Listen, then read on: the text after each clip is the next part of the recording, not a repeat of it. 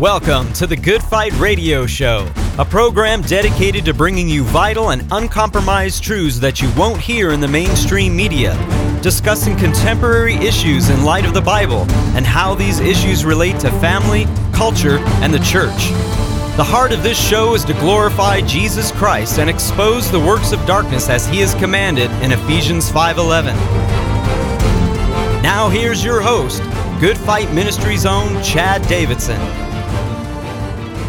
Thank you so much, and welcome to our live stream where we're going to be talking about the Book of Enoch and other questions as well, but we are going to start on that. But before we do, I obviously want to introduce the president and founder of Good Fight Ministries and pastor of Blessed Hope Chapel in Simi Valley, California, Pastor Joe Schimmel. How are we doing today? I'm blessed. Looking forward to the questions, brother.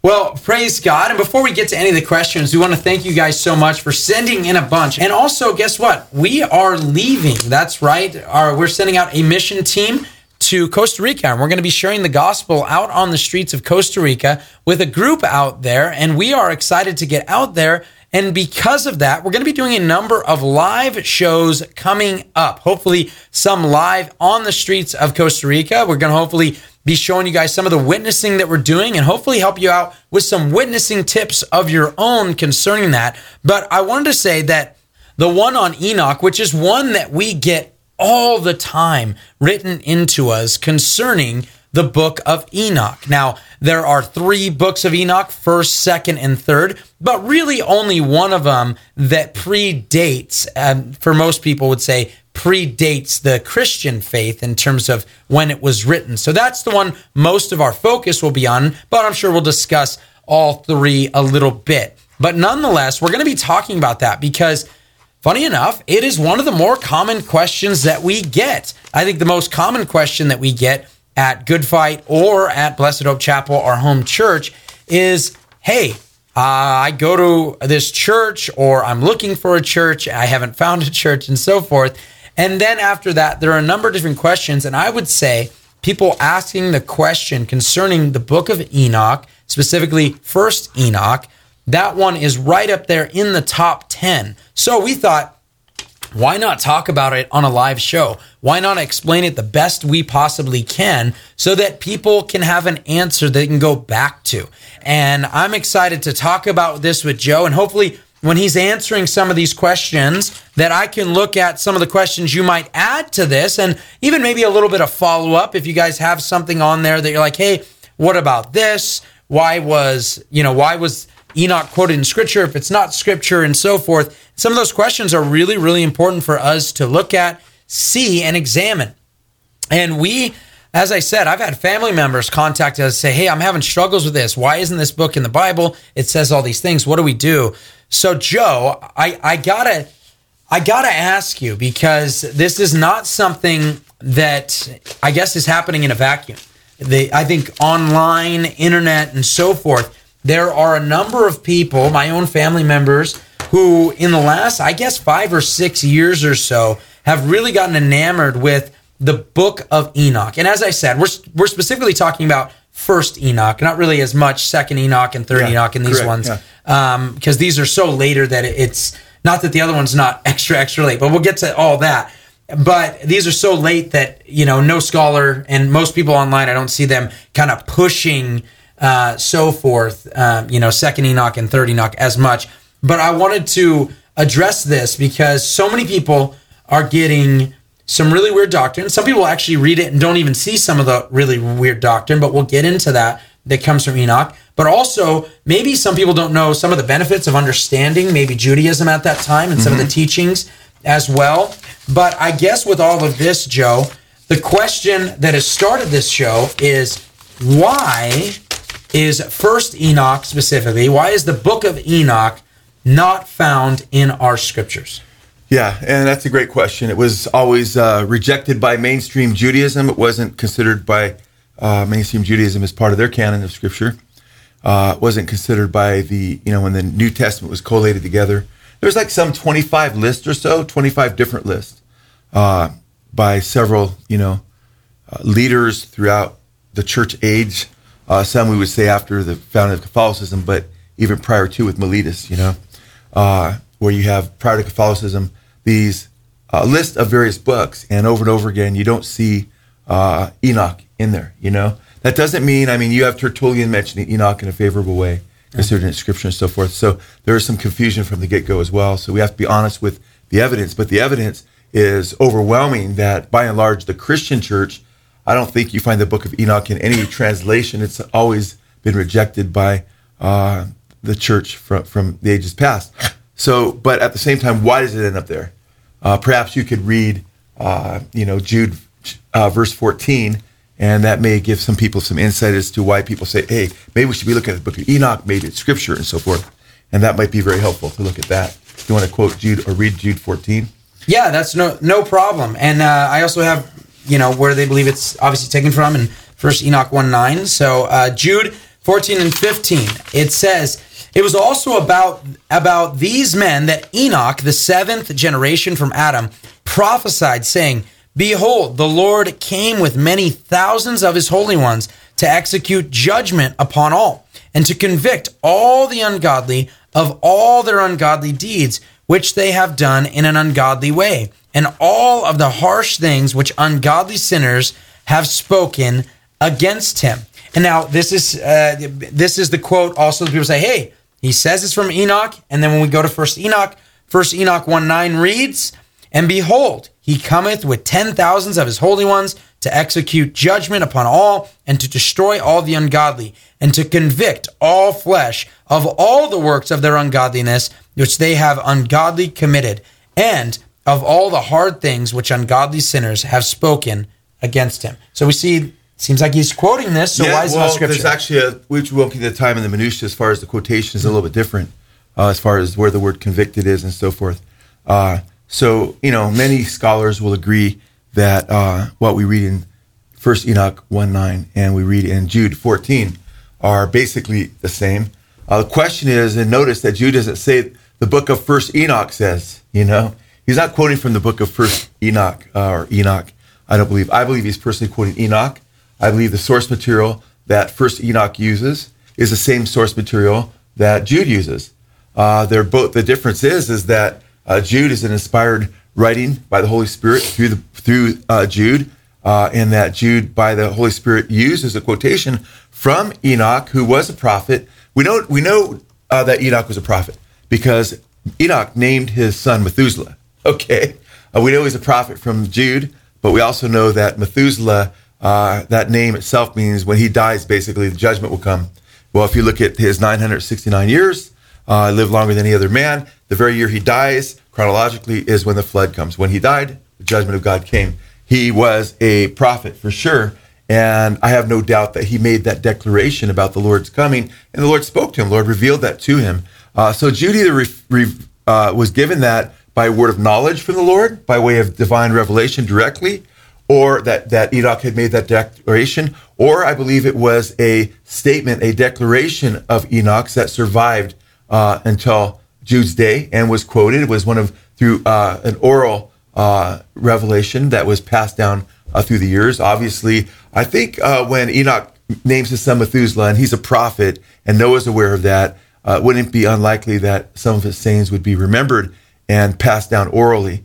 Uh, we have to also keep in mind that God sometimes does that in Scripture. We see an oral declaration regarding Joseph and how Joseph declares that his bones are to be uh, taken out of Egypt, you know, and uh, and guess what? Later on, we read that Moses uh, basically refers to what Joseph had declared. There's a partial quotation of what he stated there, and his bones indeed are taken out of Egypt, and so forth. Which that means that that oral statement that he made, because Moses wrote the first five books, and of course Joseph was around four hundred years before Moses. So that means his oral statement lasted for four hundred years before it was written down.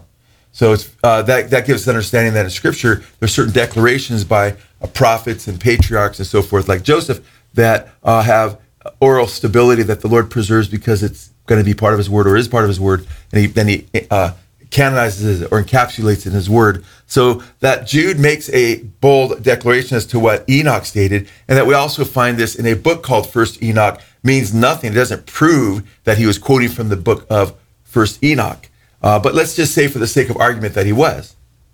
Well, so what? You know, the Apostle Paul uh, quotes from uh, pagans in Acts chapter seventeen. Yeah. That doesn't mean that when you find books where they have those statements written by those same pagans, that that makes the entire book they wrote inspired by God.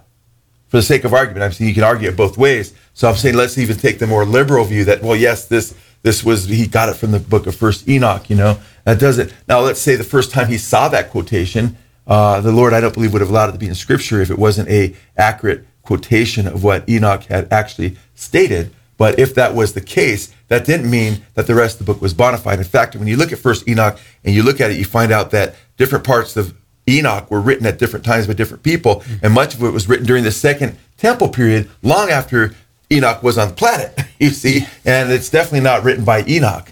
Yeah, I think one of the biggest things, and for you guys who haven't read First Enoch uh, specifically, you'll see that even in the very first chapter, it mentions Mount Sinai.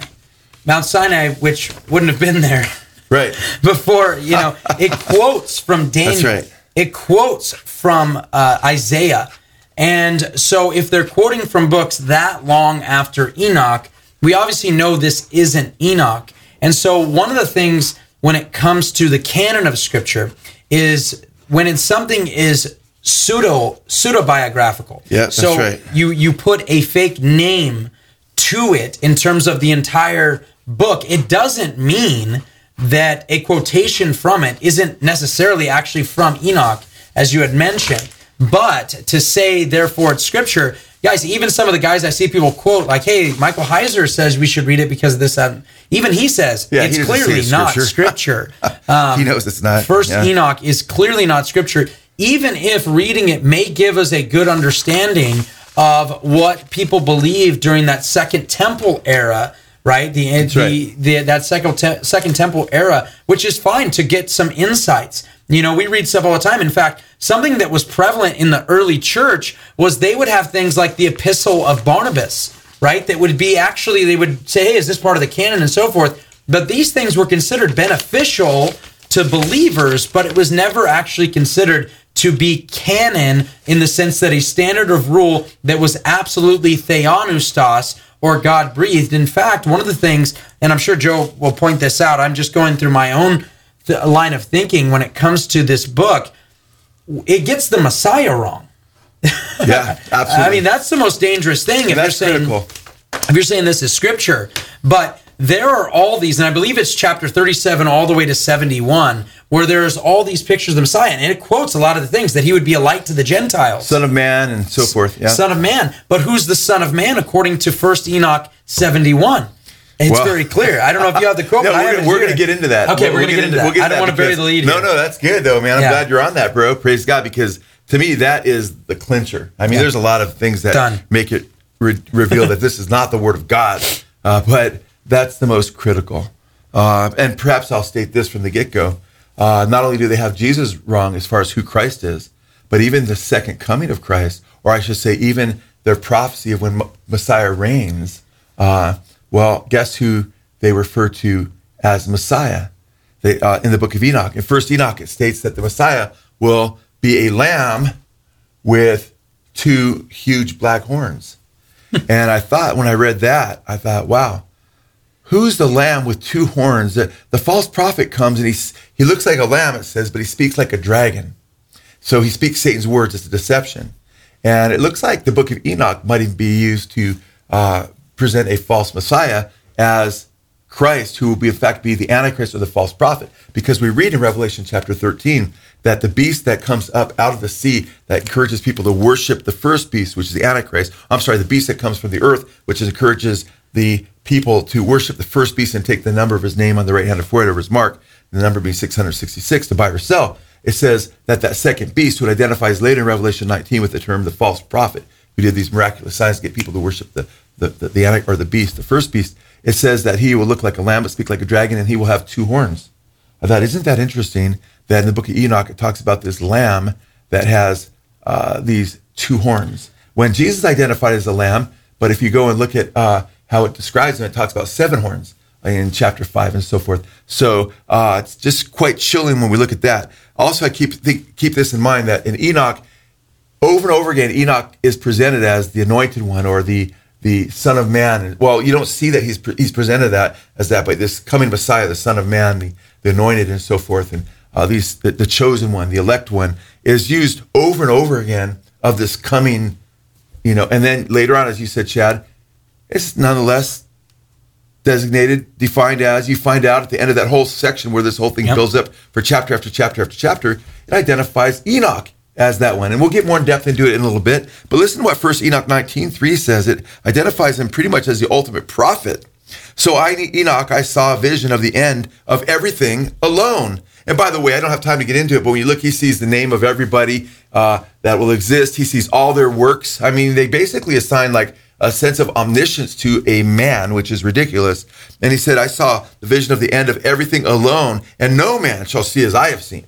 So it's almost like, you know how Muhammad was the greatest of the prophets. He's presented as like the greatest of the prophets, which is ridiculous because Daniel, uh, you know, uh, he actually used the book of Daniel, and there's references to the book of Daniel, which is ridiculous because Daniel was written, uh, you know, thousands of years later after Enoch existed. Uh, and there's a lot of Second Temple uh, mythology also worked its way into to, uh, Enoch. But it's interesting, the book of Daniel is sealed, seal the words of this prophecy we read at the end of Daniel uh, chapter twelve.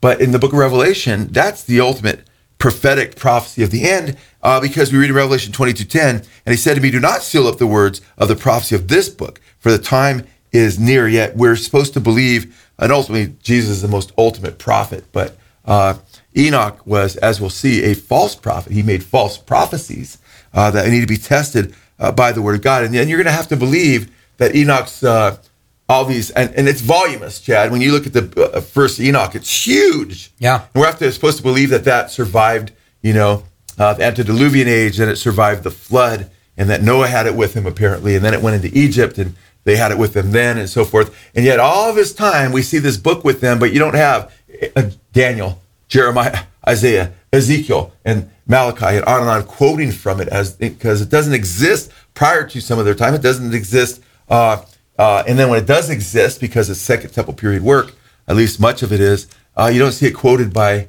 uh, the prophets. And you see a quotation from Enoch, but not from First Enoch. And I think that's very, very important to understand. Now, it's interesting as well, because when we look at this, let's look at some of these examples. Uh, Enoch is actually talking, and Chad, you already made reference to, he's talking about things that he wasn't around, as though he was around at the time they took place. So at times, the writers of First Enoch are forgetting that he's getting revelations from different angels like Uriel and so forth, uh, supposedly, and a bunch of names that are brought up. In fact, Azazel is is basically Satan, and Satan is relegated. He's only mentioned a couple times in Enoch, and he's uh, like doesn't seem to be his power as Azazel, who and another Gadriel is the one who deceives Eve, not Satan. It's just all messed up. You cannot hold the word of God in your hands and, and say, praise you, Lord, and reconcile this book with it. But it's interesting because he talks to fallen angels in chapter twelve, verses three through six. He talks to Noah in chapter sixty-five, which makes no sense because he died uh, before Noah. Uh, he only lived just, what, three hundred sixty-five days or so. Uh, that is Enoch. And he died before Noah came on the scene, yet he's talking to Noah. Uh, and he teaches children in chapter sixty-one or eighty-one after he's supposed to be dead. He converses with Methuselah in chapter one oh six after he's supposed to not be dead, after he's taken, uh, Enoch wasn't dead, but after he lived on the earth, I should say. However, God's word declares in Genesis five twenty-four, Enoch walked with God, and he was not, for God took him. Yet the book of Enoch wants to believe that he came back and made, and he kind of hung out in this, these valleys in the earth, and that he would reveal himself at times, and that's how he was continuing to get revelations during this time, and so forth. But Hebrews eleven five says, by faith Noah, or Enoch, by faith Enoch was taken up uh, that he would not see death. And he was not found. He was not found because God took him up. Oh, according to this book, he was found over and over again, revealed himself over and over again. For he obtained the witness that before his being taken up, he was pleasing to God. Uh, the scripture seems pretty definitive uh, in, in that regard. Uh, also, we're warned to be on guard in the last days. And he, he tells us what Noah's birth was like. And a lot of this just reads like mythology. You don't read yeah. these kinds of things that I'm going to read right now in the scripture. So when Noah's born, his he he's he's so bright and lit up. When he comes out of the womb, he's like this in huge flashlight, man, that his parents, you know, just they flee from the house because it's such because he's all because he's lit the house. We don't even read that about Jesus. you know? uh, and at the same time, he has these laser beam eyes, you know, just these laser beams where lasers come out of his eyes. And it's just mythology. And Enoch is telling us what it was like in recording Noah's birth and what happened and how his parents reacted, or his father reacted and so forth, uh, when Enoch wasn't around. He was taken before that. So it's so much fabrication here. It becomes obvious when you understand biblical history, and it smells like a lot of the other fakes we read, you know, uh, the different, you know, uh, books that are in, in the scripture. We read in uh, chapter one oh six, verse one of First Enoch, "And after those days, my son Methuselah chose a wife for his son Lamech, and she became pregnant by him." By the way, why wasn't this codified in scripture? When Moses, why didn't Moses write about this? He wrote the first five books of the Bible. And this is about a lot of the beginnings, but it's way different than Genesis and the book of beginnings that we have that's inspired by God. And Jesus over and over again quoted Moses, but he never said, and Enoch in his first book said this. And, and then Enoch, it's written over and over again. "And after those days, my son Methuselah took a wife from his son Lamech, and she became pregnant by him and bore a son. And his body was white like snow and red, uh, uh, red like the flower of a rose. And the hair of his head was white like wool. His eyes were beautiful. And when he opened his eyes, he made the whole house bright like the sun." Uh, that's pretty heavy. Uh, and by the way, keep this in mind, because they're making him, they're doing this because over and over again, they're trying to make him the Messiah. They're making him the, the Messiah. He's a false Messiah. First Enoch pur- purports that Enoch is the Messiah. And we see this over and over again, building up to him being revel- revealed as the Son of Man, taking the title of Jesus Christ from Daniel chapter seven, that Jesus applied to himself, and it's being applied to Enoch, and that is blasphemy, folks. So I, I don't don't walk, but run to the ne- nearest exit if somebody gives you this book. "When he opened his eyes, he made the whole house bright like the sun. So the whole house was exceptionally bright. And when he was taken from the hand of the midwife, he opened his mouth and spoke to the Lord of righteousness." So as a baby, he's already speaking, you know. This is just fictitious.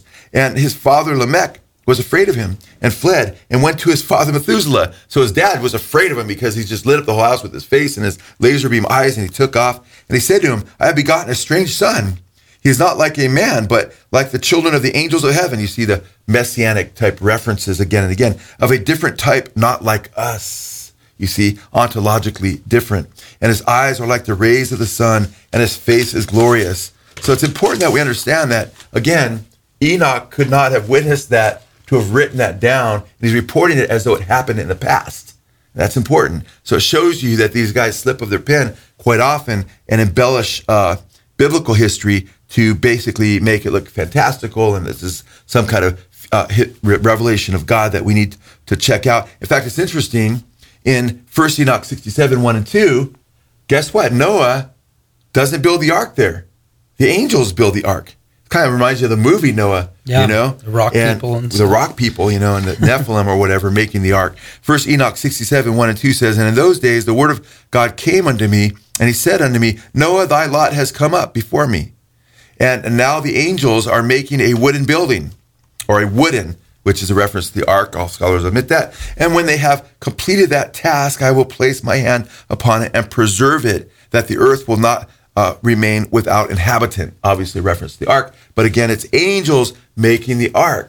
Again, we read in Hebrews chapter eleven, verse seven, "By faith Noah, when warned about things not yet seen in holy fear, built an ark to save his family. By faith he condemned the world and became heir of the righteousness uh, that is keeping with faith." In fact, in the book of Genesis, when you read uh, chapter six, verses thirteen through sixteen, we read that God gives details to not angels, but to Noah as to how to make the ark. "And the Lord said to him, the end of all flesh has come before me, for the earth is filled with violence because of them. And behold, I am about to destroy them with the earth. Make for yourself an ark uh, of gopher wood. You shall make the ark with rooms. You shall cover it inside and out with pitch." Uh, doesn't go on to say, but the angels are actually going to do this, Noah, and you'll actually help them. No, it says, "This is how you shall make it. The length of the ark shall be three hundred cubits and fifty, uh, fifty cubits." And, and it goes on and on and on, you know. So I won't give you all the details there. So we also read in First Enoch chapter ten, verses one and two, that the angel is instructed to get the warning uh, uh, warning to Noah while the ark is being built, so he can go hide himself. So Noah is like supposed to hide himself instead of preach, preach as a coward. And that's not what we read. We read that Noah in First Peter chapter three was a preacher of righteousness.